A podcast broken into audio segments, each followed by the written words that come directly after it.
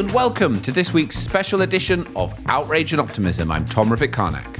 Today, breaking boundaries, post growth, and the future we choose.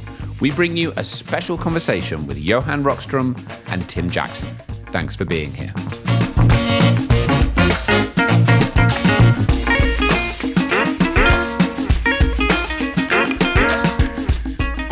So, today we have a different kind of discussion on this podcast. Our regular listeners will know that Paul, Christiana, and myself self identify as stubborn optimists, and that's what today is all about. We know that you, our listeners, are frustrated, like us, that the world has dithered for so long in taking the needed climate action to protect our future and prevent the worst impacts of climate change.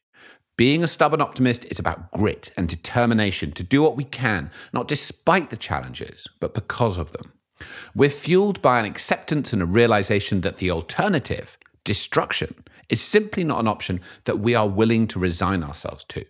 So, if you need inspiration and the tools to do what you can, with a gentle heart and a determined mind, we hope this discussion will help. We're talking today with world renowned scientist, friend of this podcast, Johan Rockström, and Tim Jackson, economist, author, and playwright. Today's episode is from a live session that we held at the beginning of this week. We hear what is still in our grasp, what we can do not only to build back better, as we now hear from the politicians, but also to build forward, to build a better world where humanity can thrive with the planet.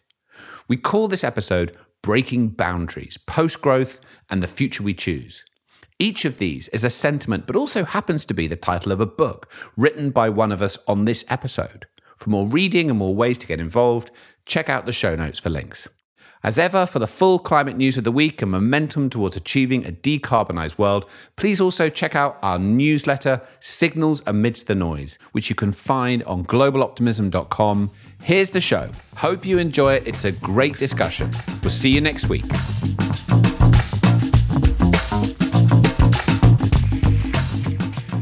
Everyone, and welcome to this Outrage and Optimism live event, a conversation among the authors of three books Breaking Boundaries, Post Growth, and The Future We Choose. I'm Christiana Figueres. I'm Tom Rivett Carnac. And I'm Paul Dickinson.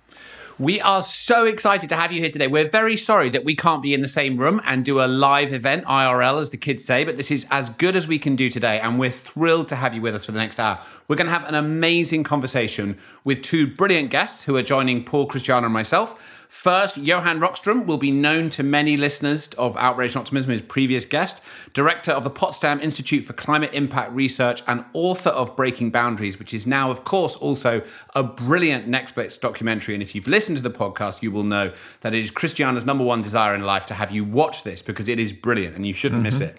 Um, and secondly, Tim Jackson, director of the Centre for the Understanding of Sustainable Prosperity at the University of Surrey, recently issued his latest book, Post Growth. He's also a playwright. We're thrilled to have you both with us. Thank you both so much for joining us. Pleasure to be here.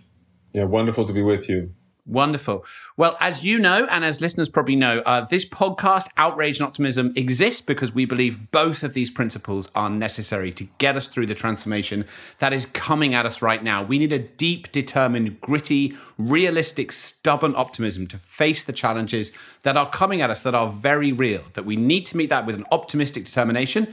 Interestingly, this week in the New York Times, uh, there was a fantastic article that said that Joe Biden is being successful because he's exhibiting stubborn optimism. We know mm. where they got that phrase from. We're thrilled to see it entering the lexicon. Um, but also, we need the outrage. There's a lot that should be happening. And those who've seen Johan's film will really understand more than most just how important that outrage is. We have, of course, entered the most decisive decade in human history. And we will know by the end of this decade really whether we're going to be able to turn this around and have anything like a livable future, or if we will begin to lose control of the climatic system with all of the devastating impacts that will hold for ourselves, for our descendants, and for the rest of life on Earth. Mr. Paul. Well, thank you, Tom and Christiana. I'm just going to say a little bit more about our distinguished guests, who are essentially our heroines, uh, heroes. Uh, Johan joined us actually in January on Outrage and Optimism with a pretty sobering view of our planetary systems according to science, and he pointed out that there is a sliver of hope uh, that we have in our hands. But yes, just the endless plugging for the Breaking Boundaries documentary, uh, which you have to watch, as Christiana says, with somebody um, much younger than yourself, uh, narrated by us David Attenborough, and also Johan's book of the same title. This is the instrument panel for Earth systems, and you know, coming from a medical family we're not well. Now, uh, Tim is an economist, but also a kind of Renaissance human, author, accomplished playwright, which you can tell when you read his fantastic book. Spent more than three decades exploring the moral, economic, and social dimensions of prosperity on a finite planet. In his latest book, Post Growth, Tim considers a new way of measuring success and sets out a vision of a future economy that recognizes humanity's and nature's well being. A beautiful coming together, in my view, of many different stories and disciplines, truly holistic wisdom. And last but not least, Christiana and Tom's book, The Future We Choose, The Stubborn Optimist's Guide to How to Be US President. No, sorry, The Stubborn Optimist's Guide to the Climate Crisis. It's a Sunday Times bestseller, now available in multiple languages across the world. They keep arriving, these ever more exotic languages. Um, Tom and Christiana propose a vision of a thriving, bustling future and offer steps we can all take to achieve that vision, but only if we all take action and do so now in this decisive decade. The future we choose is a guidebook for climate activism and active participation. Christiana. Yeah, thanks, Paul. I must say how delighted that we are uh, that you have all joined us today. Many of you are here because you are Outrage and Optimism listeners, um, and many of you are here because your company that you where you work is taking part in our Count Us In campaign. So let me just say one word about the Count Us In campaign. We're actually striving to. Um, get into the Guinness World Record. And that would require that only, only 140,001 people commit to taking one climate action between now and 17th of July. So, if you could please help us out and help the planet out and help yourselves out, get on to countusin.org. Let me say that again countusin.org and take one of the 16 steps that are very easy to understand, all of them important, all of them meaningful for us each to start reducing our personal carbon footprint. Or more. Don't feel you have to be restricted to one. More is fine as well. Yeah, mm. more is fun. Definitely, definitely. Um, so please do accompany us in this effort between now and um, and mid July. And I don't think anyone needs an incentive to actually contribute to global solutions. But if you do, uh, every person that takes part will get a Climate Hero World Record Holder badge for your LinkedIn profiles. Right. So let's start the conversation. Sort of, where are we now, and um, and what what is at stake from both an ecosystems as well as from an economics global economy perspective. Um, Johan, I'd first like to invite you. And, and I'm, I know that since your documentary has out, you have summarized the message of that documentary probably a thousand and forty times.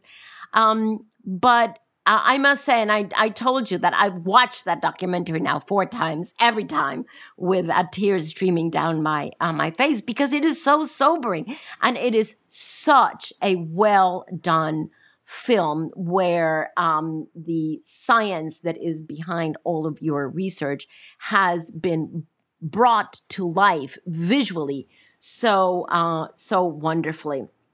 So I would um, invite you to summarize uh, the documentary for us, but sort of in the context, Johan, of how what I think your message at the bottom is that we have extracted way too much from our uh, mother planet, and that it is time for us to shift from extraction to regeneration of all of the ecosystems that surround us. What is your um, summary of this documentary? Yeah, thanks, Christiana. So, you know, one of the, the the way I start basically every lecture, and I've been doing so over the past five years, is with this slide. You've seen it so many times, welcoming humanity to the Anthropocene. that we have now become our own geological epoch. We're the main driver of change at the planetary scale. That's the entry point of breaking boundaries. But but what really triggered that whole documentary and, and the book is that we are not really in the Anthropocene. We entered the Anthropocene in the 1950s. It was the takeoff point. It was the takeoff point when our linear exploitation, overuse of, of everything that stabilizes the planet went into exponential, you know, uncontrolled growth and all the hockey sticks just took off. And now we're 70 years into the Anthropocene. We're no longer in the Anthropocene. We're deep, deep into the Anthropocene and we're approaching tipping points. So we reach what, what we call in the breaking boundaries the, the saturation point. And you know, I have almost been in, in, in tears as you just during the production of the film because we started off in 2019 trying to map the Anthropocene, all the tipping points, was it at, what is at stake, and what does it mean to, to define a safe operating space within planetary boundaries. And during that course, we learn that the Amazon has tipped over from sink to source, the world's richest biome. During the production, we learn that we've now, the numbers, two thirds of average populations of wildlife had been lost since we entered the Anthropocene over just the last 70 years. And as you may have seen just two weeks ago, the latest findings show that the Arctic is probably now irreversibly on a journey towards summer free ice conditions. And that is, as we know, a tipping element that regulates the state of the whole planet. So the, the real message of the planetary boundaries is, is, you know, I mean, your, your tears in seeing the film, in a way, uh, satisfies me slightly, if I may say so, because we entered this to say, this is, this is like an action movie it's a documentary with all the action items. You, you know how an action movie is. It starts with the threat. It's a big, big drama. And then at the last second, the hero steps on and transitions ourselves. And just, just by the little flicker of hope, we resurface and out we go towards the horizon where the sun sets and, and, and beauty, uh, you know, engulfs us again. And that's, that's breaking boundaries. And we're really trying to share this new story of how a sustainable transition at the last, last moment, we have entered, as Tom said, the decisive decade for humanity's future. Now we have our last moment of turnaround. We can do it. We must do it. And the outcome will, we have all the evidence today that it will give us a better outcome in, in terms of many of the items that my grand hero, Tim Jackson, has been documenting in the post growth book, namely on equity, on justice, on mm-hmm. sharing the wealth of natural capital at at at within a finite planet. So that's in a nutshell what we're trying to accomplish here. Give a scientific story of the transition. And Tim, you you come in with your uh, newest book, Post Growth, in a very complementary way to Johan.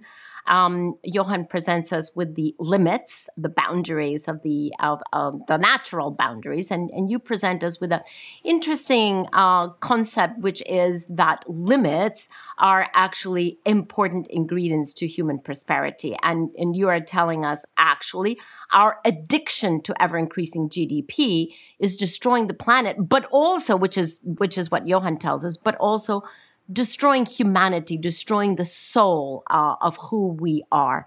And you propose that we use that understanding to change our consumer uh, consumerism habits over to something that is much more soulful, perhaps. Um, my word, not yours. But I'm wondering, um, do do you see those parallels between your book and Johan's book?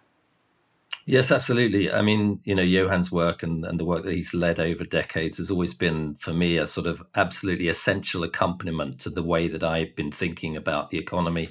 And and as soon as you recognize any sense of limits at the planetary level, then you have to question, it seems to me, mm. you just have to question the idea that we can have limitless economic growth um, because that's an expansion of activities within a finite place and and it's very interesting to me now to see that you know some of the pioneers of that expansion are the ones who see that more clearly sometimes than the politicians do. So you you know it's not it's not a it's not a, an accident that Elon Musk and Jeff Bezos are the ones who are pioneering space exploration, you know, because they kind of think out there there's another planet that's better than Earth, or at least somewhere that someone can run to when everything goes bad here. And of course, it's complete nuts. You know, look after this planet first and think about all of the problems that we need to solve on this planet first. And they are ecological problems for sure, but they're also deeply human problems. They're social problems. They're problems of social inequality, you know, an, an, an economic system and a society that goes on trying to persuade everyone that that the answer to happiness is to have more and more, to accumulate more and more, to be more richer and more comfortable, and and and um, you know to, to to clutter up our lives with more and more possessions is a mistake. It's a fundamental and tragic mistake that we should have been trashing the planet for a vision of humanity that is so profoundly wrong and and that idea of of of a soulful um, vision of who we are, I think is a very informative one. It's one that pushes us to think actually what does human fulfillment mean? What does it mean to, to live a richer life? What does it mean to have good, strong relationships? What does prosperity mean on a finite planet? And and and that's the point I think at which you know the the the, the wisdom that there are limits to the planet begins to become our guide to what a better life for human beings is. And mm. we begin to see that past those limits is not a is not a world of of, of grass shirt restraint and difficulty for everyone but actually a richer more fulfilling place to be. And that's that's the land that i guess i want i wanted in post growth in particular to sketch inspired by the kind of work that that johan has led for so many years Tim, can I just jump in there? Because that's so interesting to hear you talk about that sort of deeply human vision of our role in the world and who we are as humans. And when Christiana and I wrote The Future We Choose, we did it in part because we sort of felt like what's going to make the difference in this decisive decade is, is to a certain degree due to how we show up now as human beings and how we understand our role at this pivotal moment in human history. And it's understandable that many people are facing this moment with trepidation and fear and anxiety. And we see a proliferation of that around the world, particularly amongst young people, because we've told ourselves this story about the future around our role in it and how it needs to be. And now that's beginning to shake both from an economic security perspective and also from a future of the planet perspective. And we need to sort of craft new stories that contextualize and understand our place in the world in order to make that make sense. And I'm, I'm curious as a playwright, how do you think that's going? And how have, what have you learned in terms of both being an economist and talking about the future of economics and also being a playwright and being able to craft narratives and stories? What have you learned and what, what sort of fires people up and helps them question their role in a manner that makes them feel empowered and not afraid of this? Because it's it's both, right? This future is both absolutely terrifying because of the consequences. It's also the most exciting time to be alive. And a lot of that determine, you know, because of the impact we can have on the future. And it's kind of up to us to help people take a choice at this moment that creates the future that we want. I think I think it you know for me as a playwright it's always been about human story and about connection and about relationship and about understanding actually that our lives have a sort of emotional substrate. And so, actually, you know, that Johan's film, Breaking Boundaries, is doing an enormously important job in allowing Christiana to cry, um, even if it's four times over, because actually, that is how we relate to each other. We relate mm. to each other through emotion, and we relate to the natural world also at our best, at our richest, at our, our most relational through those kinds of emotion, through joy, through through uh, sorrow, through empathy, the things that connect us to others are, are in fact, you know, that's the core of what it means to be a human being and to relate to the world as a human being.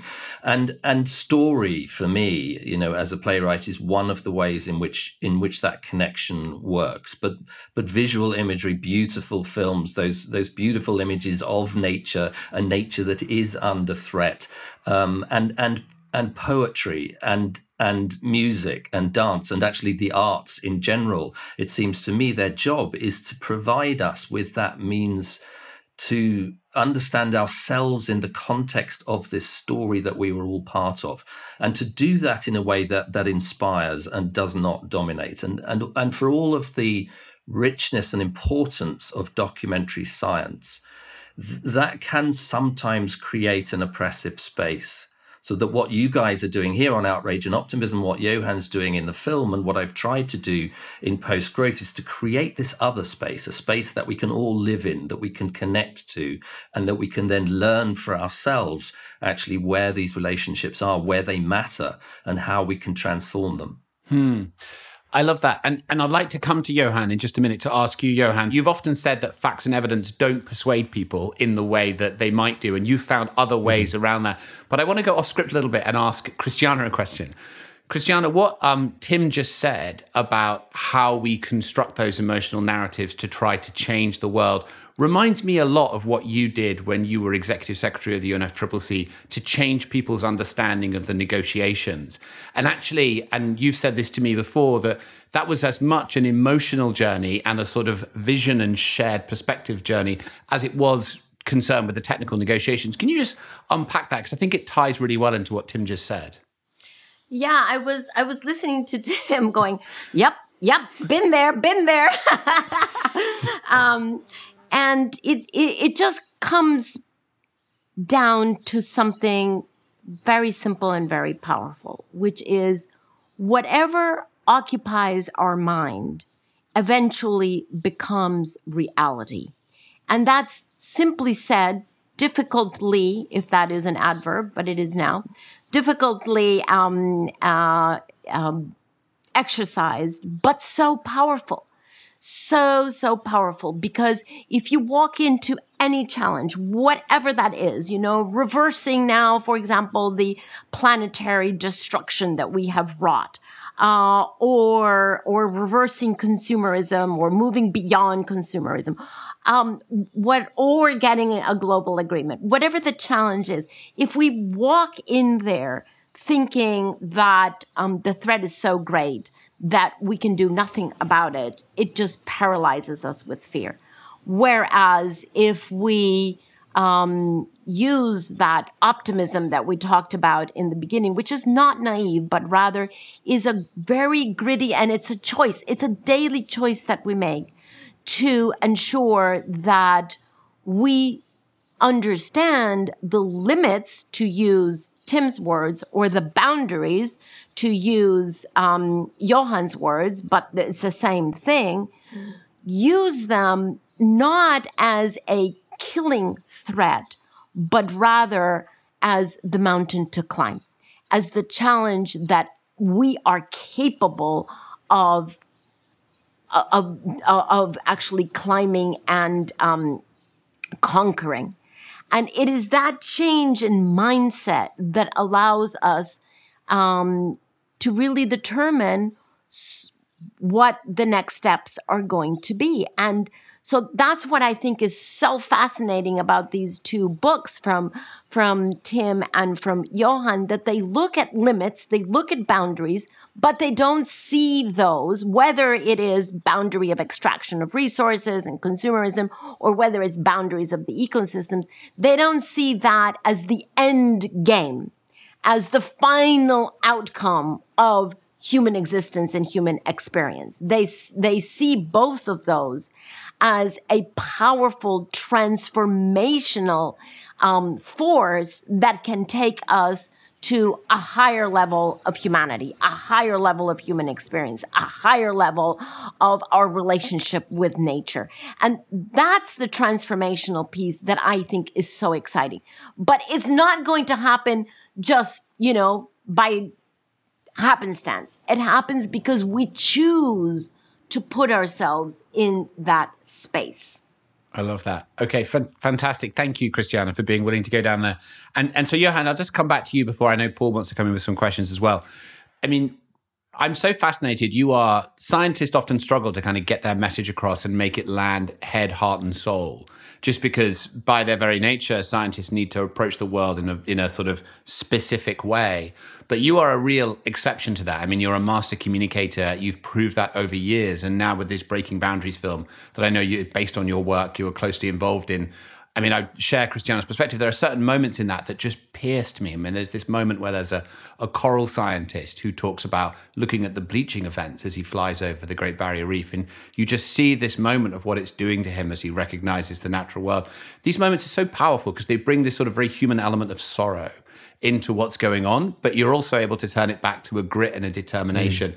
I'd love to hear you talk about that. I mean, you've said in the past that um, we're often hopeless at using facts and evidence to actually change things. We need to use narrative and story. Could you sort of unpack how you see that and how you've been able to communicate these things that help people to understand them in a new way?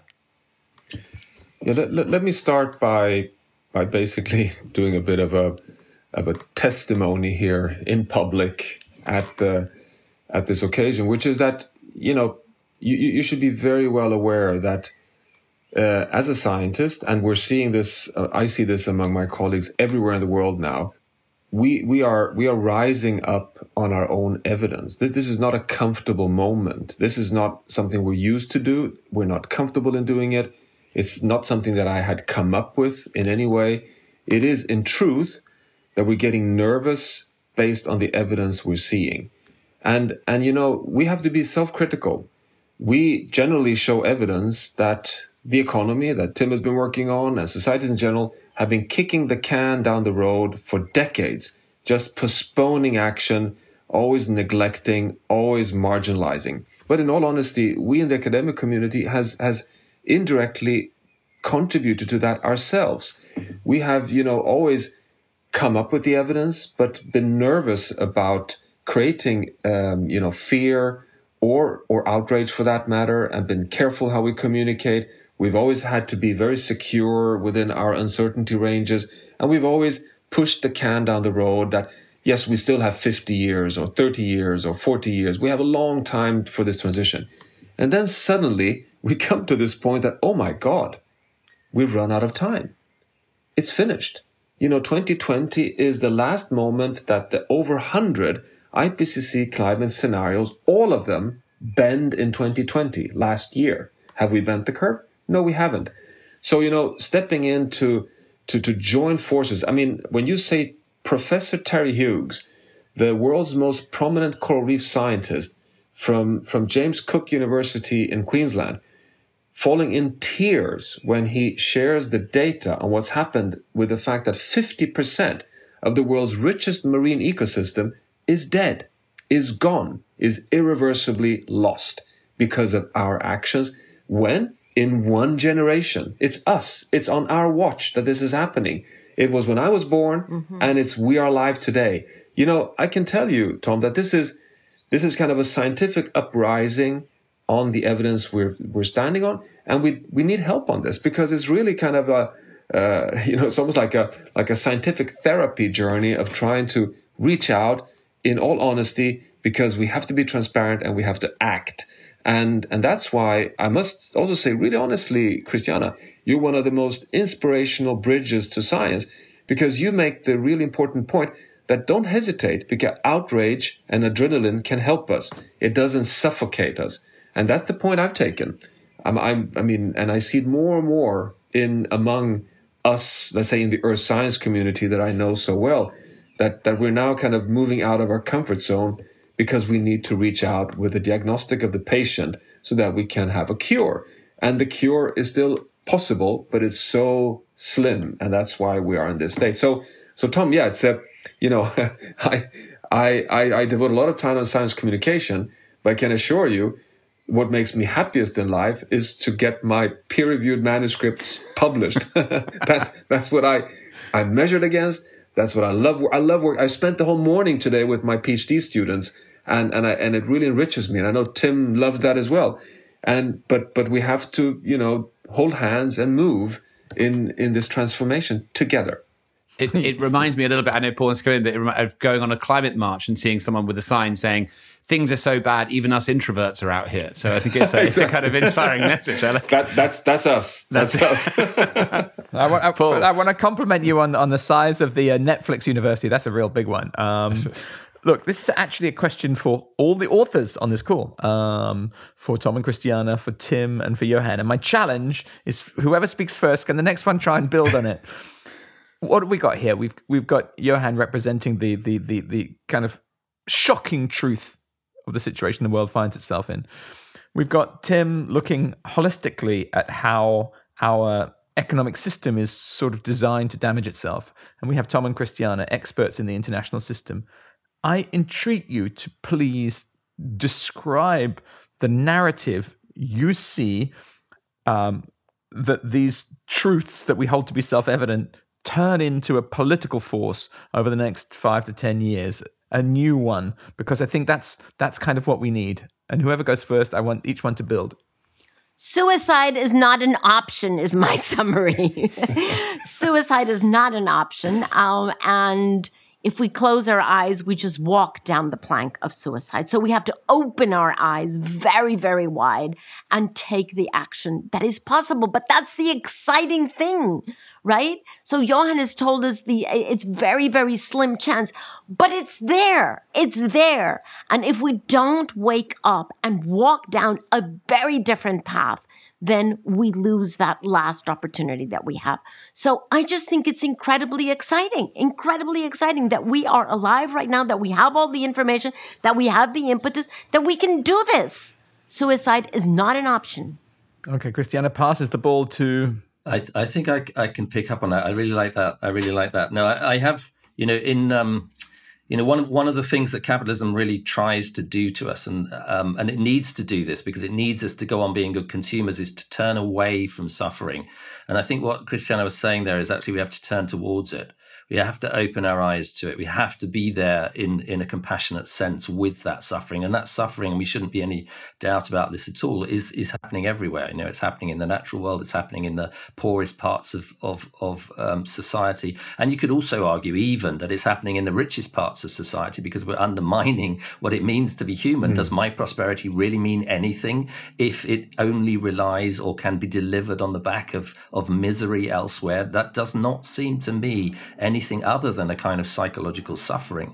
And so that sense of being able to face up to that and to move that forwards, I think is a really important one. And one of the characters in the book in Post Growth actually is a, is the Vietnam Vietnamese monk Thich Nhat Hanh. And and you know one of the one of the wisdoms that Buddhism brings um, and it's it's a fascinating wisdom because it kind of starts with um, in a similar place to capitalism does that everything is suffering. Capitalism kind of goes on from that point to say, well, as long as I win in the struggle, you know, as long as I come out and I'm not the one suffering, it doesn't really matter to me. And what Buddhism says and what, what Thich Nhat Hanh says is that is not a position that leads to anything other than more suffering. Yeah. But if you turn towards it, if you face it, if you begin to understand it, then you have a way in which you can travel forwards. That is a way to begin to understand the world. And through that way, you begin to develop a kind of power in the world in, in Thich Nhat Hanh's narrative, which gives you the ability to know where you're going, even if you don't know where you're going to end up. And that's the one thing I think I would say, you know, in relation to our sense of, of this outrage. Outrage is good, despair is disabling.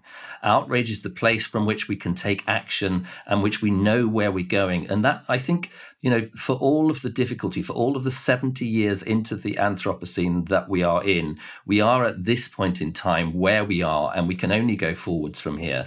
And that ability to take action and to stay on the path that actually leads us towards a true and better future is available to everyone. You know, it's not it's not something that is is you know it doesn't depend if you're a man or a woman or what the color of your skin is or how rich or poor you are. Actually, that ability actually to turn towards suffering and through compassion to step forwards along a path of change is all we need. Mm. Okay, so so so Johan or Tom, is, is direct action required? Sorry, Johan, go for it. No, just just to you know continue on on, on Christiana's and Tim's point. I mean, I I you know I think there are two two elements that, that I would like to add into the mix here. One one is um, on on the level of outrage. I mean, we we actually, I mean, if you look at the Fridays for Future and, and all the youth movements, they they have this this double whammy of frustration. I mean, frustration number one, we are putting all future generations' livelihoods at risk. We're, we're, we're at risk of handing over to our kids a planet not only in worse shape but a planet that may be irreversibly drifting away towards, you know, ultimately uh, potentially very difficult conditions for life on Earth. But the second frustration is, of course, that we have the solutions. And not only do we have the solutions, we know with more and more evidence that if we apply those solutions, we we succeed, we win, we are more prosperous, we're healthier, we're more peaceful, we get we get a better outcome for humanity. So there's a double frustration here that how on earth can we not move when we're facing potentially catastrophic risks and we have the solutions and if we apply them we win. That is the double frustration and I think that must be out there. Everyone must become so angry and to say this is unacceptable. It's simply unacceptable I mean, if it at least had been so that we had had no clue on how to resolve this, but but we have the solutions, and it even connects to the whole justice and equity dimension because we we know that if we can share the finite space, we're probably going to have a better outcome even on justice. But but then the second element to me, which which is what keeps me afloat today, is what just has happened the last five years where the whole sustainability agenda has shifted over from being the story of environmentalism and sacrifice to now being increasingly proven to be the path for for success in both economic terms, in social terms, in business, in cities and nations. And and that, you know, opens up the opportunity to scale this because that would suggest that I mean, I can be assured that us on this call, the 393 connected, are really aware, engaged, committed, and, and we're kind of on board. We're, we're this marginal part of, of humanity that really are willing to take the big steps. But the vast majority are not there. And the vast majority will not be there over this decisive decade. So we need to get everyone on board, even though they are not fully aware and onto our story. How do we succeed with that? Well, we can succeed if the journey is, is more let's say, palatable and easier and, and just attractive for sheer basic logic. And I think we're very close to that point. So, so that to me is, is, is one part of this story. I don't know if you agree to that, Tim, from your analysis, but I think that's a, that's almost like the last hope we have that the sustainability journey, that everyone joins it based on indifference, basically. They, they don't even recognize that they do it, but they do it because it's a smart choice. I do agree with that. I, I, I, don't agree that it's the last choice we have. I, I don't. No. I, I think in a way, you know, I'm I'm a little bit skeptical about about giving people deadlines. Um, because I do think that you know the future and and the journey of humanity is is not a straight or a linear one. It's never has been, and therefore you know we must expect s- some sense of of non-linearity. We might we must expect some kind of tipping points. But it does seem to me that what this challenge and this tipping point is bringing home to us with with absolute clarity is that there's a better way of being human than the one that we've encoded into the economy and into our society, and even sometimes into our views of whether the environment matters. So that mm. indifference that you talk about, and I absolutely share your frustrations with it, it seems to be that's a manufactured indifference. It's a set of people who actually are being less, led astray, who are being gaslighted by a system that is mm. not in our own best interest. And and actually, you know, our job to some extent is to hold true to that vision of what it might mean to be truly and fully human. And and that is, you know, as and that's where I absolutely agree with you that that's actually a richer, full, more fulfilling, happier, more satisfying, and more successful place to be. The outcome of of of acting on climate change and on biodiversity loss is to make us richer yeah. Well, and it's so much more enticing um, when um, Johan, when you were talking about the majority of people who are who are, who are not as, let's say, aware or committed. Um, Sharon Johnson, she calls it the movable middle, and it's a very, very large movable middle, right? So you could either be upset that it's the middle or you could actually focus on the movable and say, right, wonderful. It is a movable middle. Um, because there are so many people who do know that there's something wrong. There is something wrong going on here um, at the very basic level of, uh, uh of awareness. And if, if that something going wrong can then be moved quickly um, through the doom and gloom because we have to march ourselves through. I totally agree there with Tim. We can't give our back to it.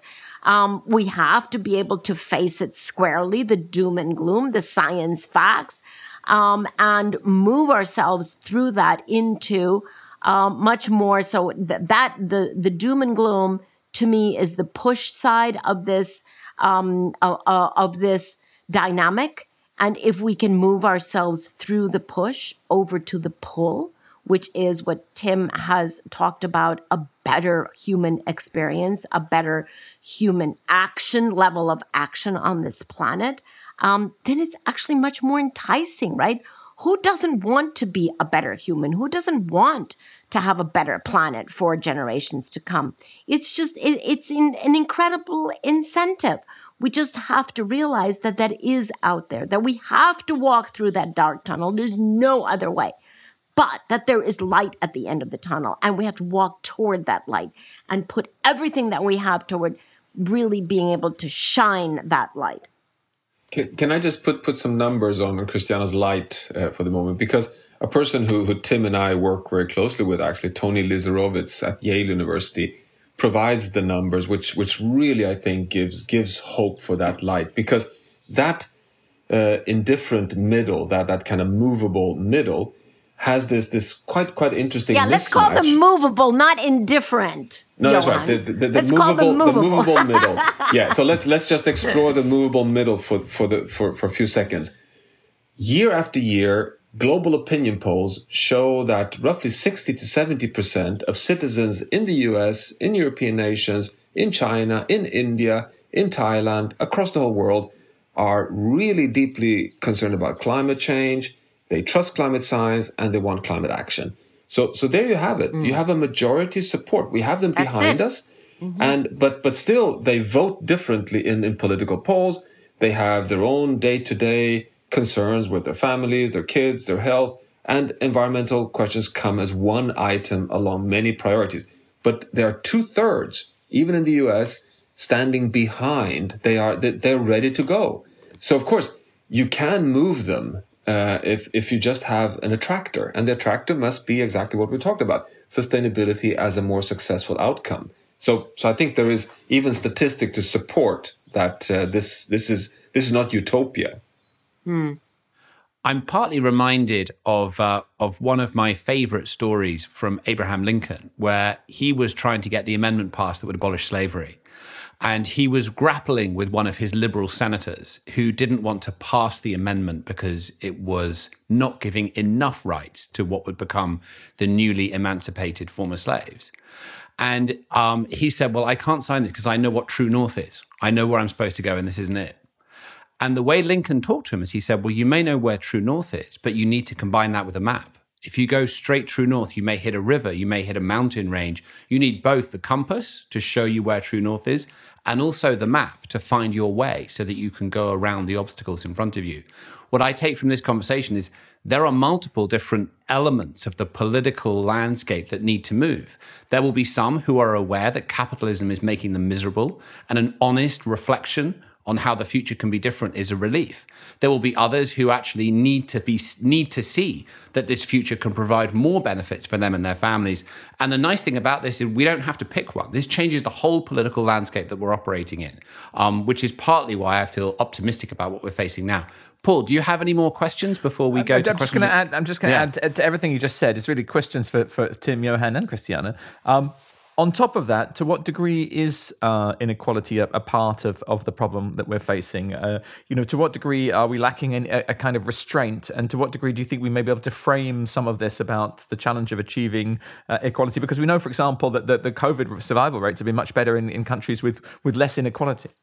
Yeah, it's huge. Tim, um, you're the you're the local expert on that one. Well, it's it's huge. I mean, t- to me, you know, it's one of the one of the the, the most um, abject failings to lay at the feet of capitalism, that, that it's presided over such extraordinary inequality and it's even structurally embedded that inequality into its system. And it's done it in ways you know which have been tragic in a sense because it, it, it's those who have been most poorly treated who turned out to be the most important people during the last year. Um, you know, the carers, the cleaners, those who provided for us, um, the, the, people on the lowest wages in society who had been neglected by capitalism, which had been so busy pursuing the mantra of more and protecting the interests of the owners of capital that it forgot to look after doctors and nurses, the people that we absolutely needed, the people who saved our lives. And that sits structurally in the heart of capitalism. And and and and if you think about the recovery out of that, actually one of the things that I find most striking is the footprint of the, the greenest sector with the lowest carbon footprint, and sometimes also the least footprint in terms of its impact on biodiversity is the health sector the bits of the economy that care for us and are the foundation for any kind of prosperity are also the greenest sectors in society, but they have currently been left behind, and the people who work in them have been left behind by capitalism. And, and of course, we know that there are people who are left behind even from those sectors who fall out of the economy altogether, who are providing the basis for the caring of our children and our older people. And, and that sense, actually, that capitalism has to recover an inclusive sense of human society, an inclusive compassion towards other people, and in particular, a sense of an economy of care, I think is actually a, is the foundation for thinking about the economy in a different kind of way. A big, a, a stronger economy, a healthier economy, a greener economy, and one that is also fairer.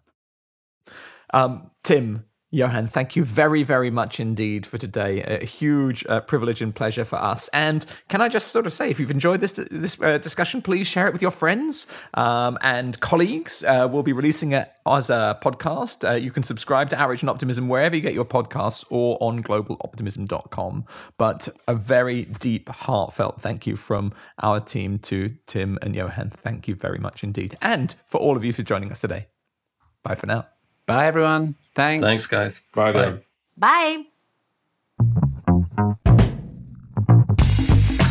So there you go, another episode of Outrage and Optimism. I'm Clay, producer of the show. It's so good to have you. Thank you for joining us. Uh, what a great conversation. After what you just heard during the event earlier this week, we had a direct Q&A with the attendees and it was an incredible turnout. So thank you to everyone who joined us. We will be doing more events like this and we'd love to have you join us. So, the best way for you to stay up to date and informed is to subscribe to this podcast and subscribe to our newsletter, Signals Amidst the Noise. I've got a link to that in the show notes, so go check it out. Sad but true, there is no musical artist for this week on the show. So we're just going to sit in silence for a second. Because isn't music really just the division of silence? No? okay. Thank you to our guests this week, Johan Rockstrom and Tim Jackson, two incredible authors. I have links to both of their books in the show notes Breaking Boundaries, The Science of Our Planet, and Post Growth Life After Capitalism. Please go click those, buy the books, read them, and enjoy. So, Breaking Boundaries is on Netflix, and I think you know what I'm going to say. It's about time that you watch it or watch it again. Christiana is inadvertently attempting to set the world record for the most viewings of a scientific documentary about the systems of our planet, and all I'm saying is you should watch it once, maybe twice, or go for the record too. Link, of course, to the documentary in the show notes. Grab a friend and watch. I saw it. It's very, very good. And speaking of world records, Christiana mentioned earlier in the show that we are currently in a Guinness World Record attempt, and you can join in and set the record with us. So go to countusin.org and log some action steps to make history and save the planet. So then, when you're at your next cocktail party and you get in a circle of acquaintances and someone asks, Tell us something about you, you can say, Well, my name is so and so, and I'm a Guinness World Record holder. Then everyone will gasp, Really? You say, Yep, totally did that. And then you can switch the conversation over to solutions about climate change. And talking about climate change is one of the steps that you took on countusin.org that got you to be a Guinness World Record holder in the first place. So it's all full circle. You know what to do. Links in the show notes. Countusin.org. You know who I want to go to a party with? Sarah Law, Katie Bradford, Lara Richardson, Marina Mancilia Herman, Fran Newman, Santiago Monke, Sarah Thomas, Sue Reed, and John Ward. And, of course, our executive producer, Sharon Johnson, and our hosts, Christiana Figueres, Paul Dickinson, and Tom Rivett-Carnac. Now, before I wrap, thank you to everyone who left a review on Apple Podcasts. We've received a bunch since last week when we asked, and we still need more. We'll be reading some next week on the show, so go write yours. Go to Apple Podcasts, find our show, Outrage and Optimism, and give us a rating and review. Thank you. And we're online at Global Optimism on all social media platforms and very active. Give us a follow, send us a message, and keep up to date with our stubbornly optimistic posts. Okay, next week, another episode right back here. Hit subscribe, and we'll see you then.